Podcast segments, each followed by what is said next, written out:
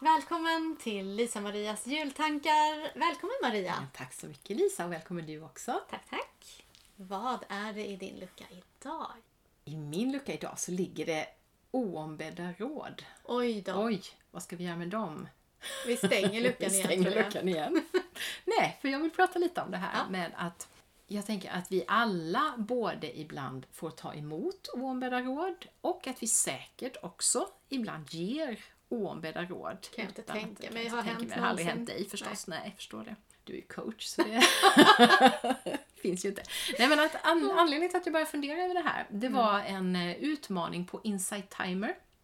Insight Timer är ju en, en app och webbplats där man kan lyssna på meditationer och eh, avslappningsövningar och kurser och allt möjligt. Och jag brukar lägga upp mina meditationer där. Men den här gången så var jag med och lyssnade på en utmaning som handlade om att sätta gränser. Mm. Och den var jättebra faktiskt. Det var tio olika avsnitt och så handlade det om olika saker. Och en av de här grejerna som togs upp där, det var just det här att sätta gränser gentemot oombedda råd. Välvilliga människor i omgivningen som gärna vill tala om för oss vad vi ska göra, hur vi ska göra saker, dilemman som vi står inför och sådär.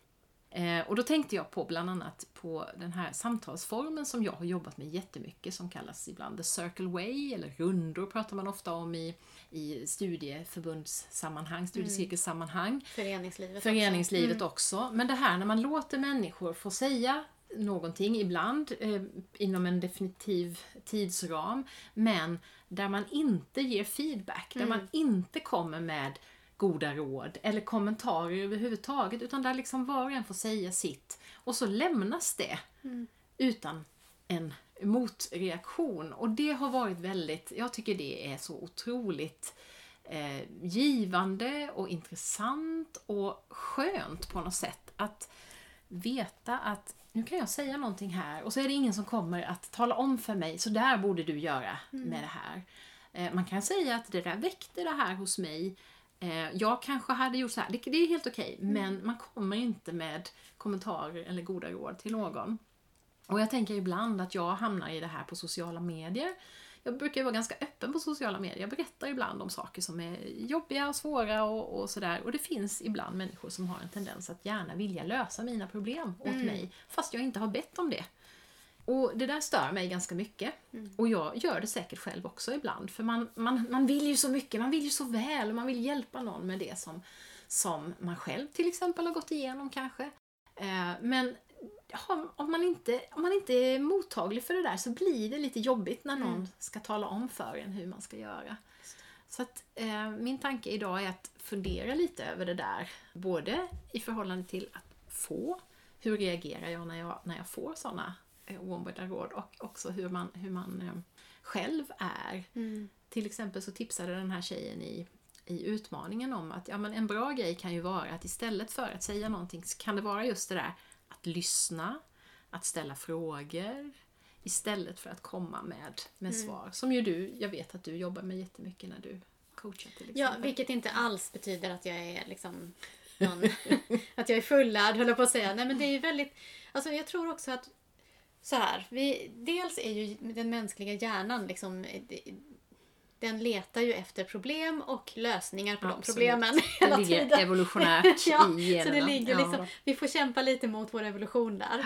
Eh, och sen särskilt vi som, som på olika sätt jobbar med att hjälpa människor. Mm. Där det är också väldigt lätt att så här, åh, nu hör jag ju precis här någonting.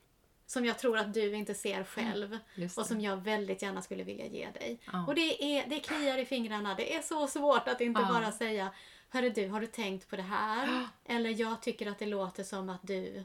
Och jag tror verkligen att det är... Ja men alltså egentligen tycker jag att det är lite oförskämt. Att, Ja. För att när, folk, när jag inte har bett om råd så har jag inte bett om råd. Eh, och du kan vara hur mycket expert som helst på det som jag pratar om men eh, låt mig vara, jag på säga. Jag kan också uppleva ibland att i vissa sammanhang eh, och kanske att du känner så på, på, Inst- eller på Facebook ibland, jag vet inte. Men jag kan känna i vissa sammanhang att jag faktiskt väljer att inte ta upp saker. Mm. Därför att jag känner att nej, fast jag är, jag är inte redo att få kommentarer eller åsikter eller råd. Nej. Och då väljer jag att vara tyst istället. Ja, så att det det. kan ju verkligen få Mm. en... Det kan förändra en på det viset att man, man undviker saker. Sen tänker jag också på någonting som vi pratade om i, eh, när jag utbildade mig inom motiverande samtal, MI. Och där pratar man om, för det handlar ju, används ju till exempel mycket i missbrukarvård och där är det såklart att den som, den som en missbrukare möter sitter på en massa kunskap. Mm.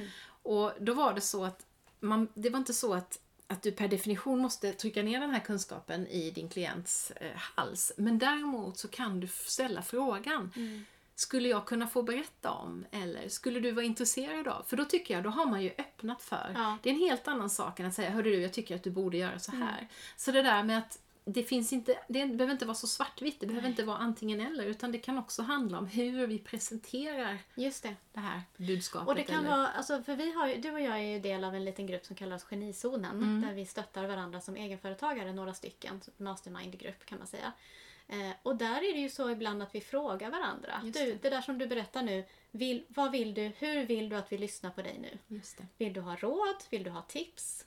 Vill du ha liksom, Ja. vill du att vi reagerar eller vill du att vi bara lyssnar? Och vill du bara ha pepp? Liksom? Så tillbaka till den där frågan, vad behöver du Ja, just nu? precis. Som funkar i nästan alla sammanhang, Ja. även här. För jag tänker att just det där som du säger att skulle du vilja att jag berättar en historia eller sådär. Mm. Då får man ju vara beredd på ett nej. Mm, absolut, Det måste ju vara okej att jag säger nej, alltså just nu passar det inte med Nej. råd.